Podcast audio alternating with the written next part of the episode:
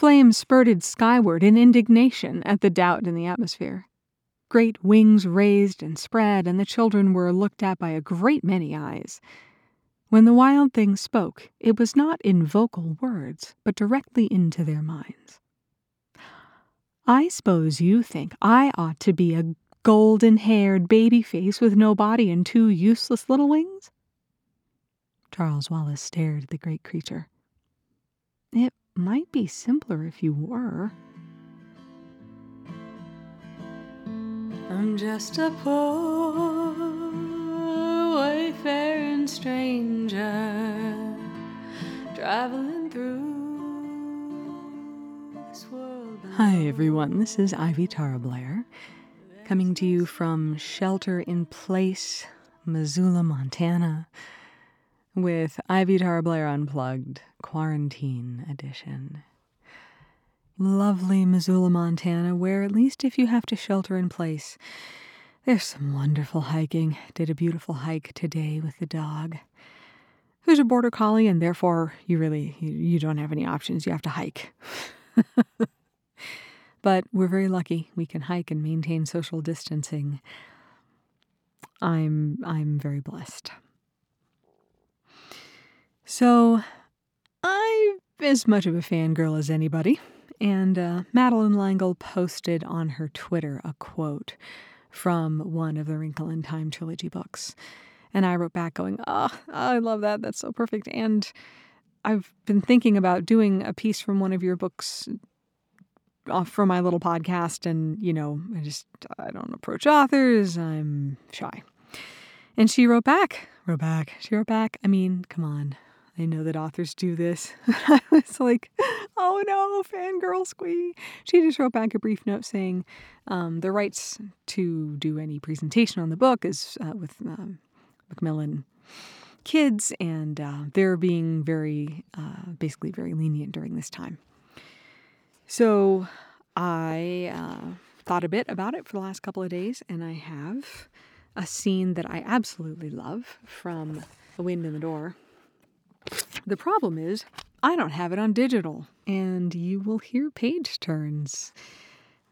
It's real, man. It's the real deal. I'm really actually reading a real book. Oh, yeah. Here we go. Madeline L'Engle, A Wind in the Door, Chapter three, The Man in the Night.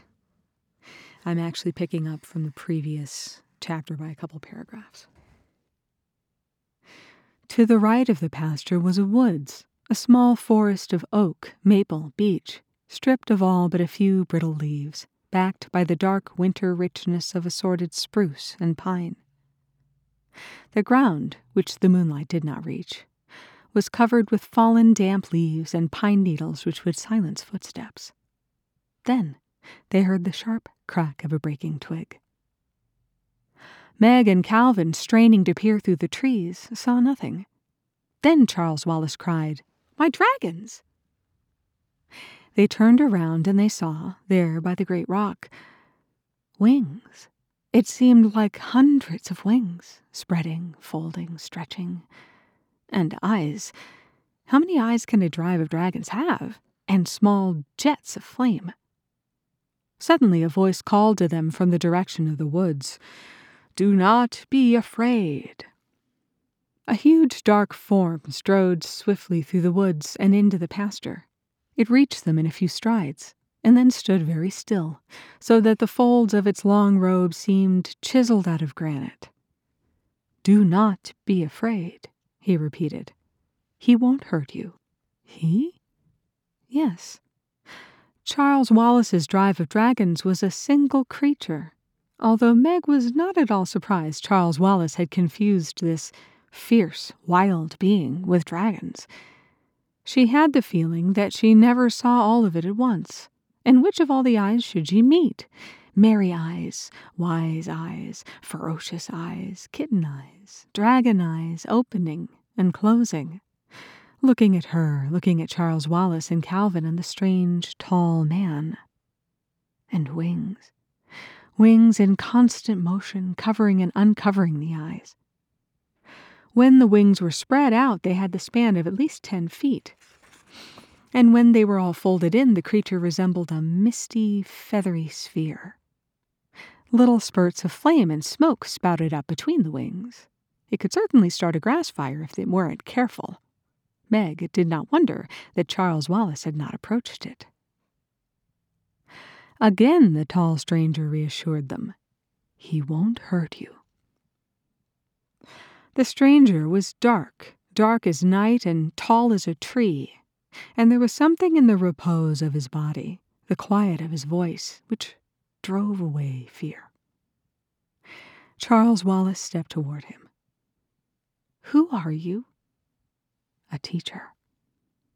Charles Wallace's sigh was longing. I wish you were my teacher. I am. The cello-like voice was calm, slightly amused. Charles Wallace advanced another step. And my dragons? The tall man, the teacher, held out his hand in the direction of the wild creature, which seemed to gather itself, to rise up, to give a great courteous bow to all of them. The teacher said, His name is Proginoskes. Charles Wallace said, He? Yes. He's not dragons? He is a cherubim. What? A cherubim. Flame spurted skyward in indignation at the doubt in the atmosphere. Great wings raised and spread, and the children were looked at by a great many eyes. When the wild thing spoke, it was not in vocal words, but directly into their minds. I suppose you think I ought to be a golden-haired baby face with no body and two useless little wings? Charles Wallace stared at the great creature. It might be simpler if you were. Meg pulled her poncho closer about her, for protection, in case the cherubim spouted fire in her direction. It is a constant amazement to me, the cherubim thought at them, that so many earthling artists paint cherubim to resemble baby pigs. Calvin made a sound, which, if he had been less astonished, would have been a laugh. But cherubim is plural. The fire-spouting beast returned, I am practically plural. The little boy thought I was a drive of dragons, didn't he? I'm certainly not a cherub. I am a singular cherubim. What are you doing here? Charles Wallace asked. I was sent. Sent? To be in your class. I don't know what I've done to be assigned to a class with such immature earthlings. I have a hard enough job as it is. I really don't fancy coming back to school at all at my age. How old are you? Meg held her poncho out wide, ready to use it as a shield. Age for a cherubim is immaterial. It is only for time-bound creatures that age even exists. I am, in cherubic terms, still a child, and that is all you need to know. It is very rude to ask questions about age. Two of the wings crossed and uncrossed.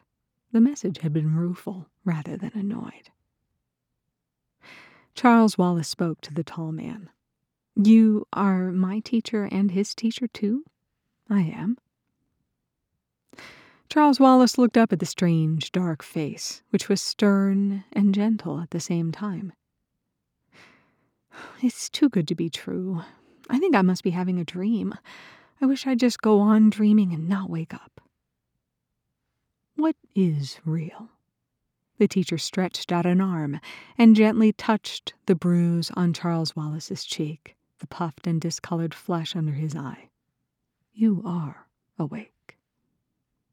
Or, if you're asleep, Meg said, we're all having the same dream, aren't we, Calvin?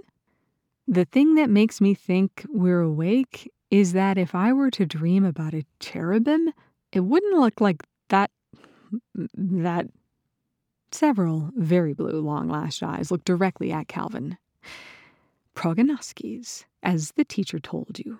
Proginoskes, and don't get any ideas about calling me Cherry, or Cheery, or Bimmy. It would be easier, Charles Wallace said. But the creature replied firmly, Proginoskes.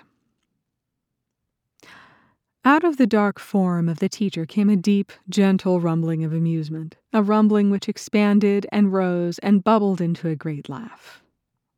"All right, then, my children. Are you ready to start? We will call it, for want of a better word in your language, school. Are you ready to start school?" Charles Wallace, a small and rather ludicrous figure in the yellow slicker he had pulled on over his pajamas, looked up at the oak tree height and strength of the teacher. "The sooner the better. Time's running out." "Hey, wait a minute," Calvin objected. "What are you going to do with Charles? You and the, the cherubim can't take him off without consulting his parents." "What makes you think I'm planning to?" The teacher gave an easy little jump, and there he was, comfortably sitting on the tallest of the glacial rocks, as though it were a stool, his arms loosely about his knees, the folds of his robe blending with the moonlit stone. "And I came not only to call Charles Wallace. I came to call all three of you." Meg looked startled. "All of us? But you may address me as Blajeny," the teacher said. Charles Wallace asked, "Mister Blajeny? Doctor Blajeny? Sir Blajeny?" "Blajeny is enough. That is all of my name you need to know. Are you ready?" Meg still looked astonished. "Calvin and me too?" "Yes."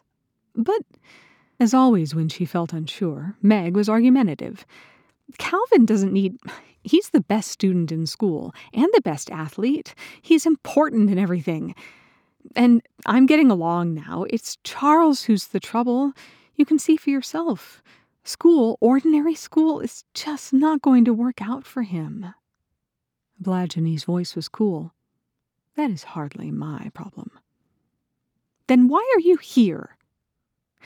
That Blajeny might have been sent solely to help her brother did not seem at all astonishing to Meg. Again came the rumble that bubbled up into a laugh. "My dears, you must not take yourselves so seriously. Why should school be easy for Charles Wallace? It shouldn't be this bad. This is the United States of America. They'll hurt him if somebody doesn't do something." "He will have to learn to defend himself." Charles Wallace, looking very small and defenseless, spoke quietly. "The teacher's right. It's a question of learning to adapt, and nobody can do that for me. If everybody will leave me alone, stop trying to help me, I'll learn, eventually, how not to be conspicuous. I can assure you I haven't mentioned mitochondria and farandole lately." The teacher nodded grave approval. Charles Wallace moved closer to him. "I'm very glad you haven't come because I'm making such a mess of school, but, Blajeny, if you haven't come because of that, then why are you here?" "I have come not so much to offer you my help as to ask for yours." "Ours?" Meg asked. Charles Wallace looked up at the teacher.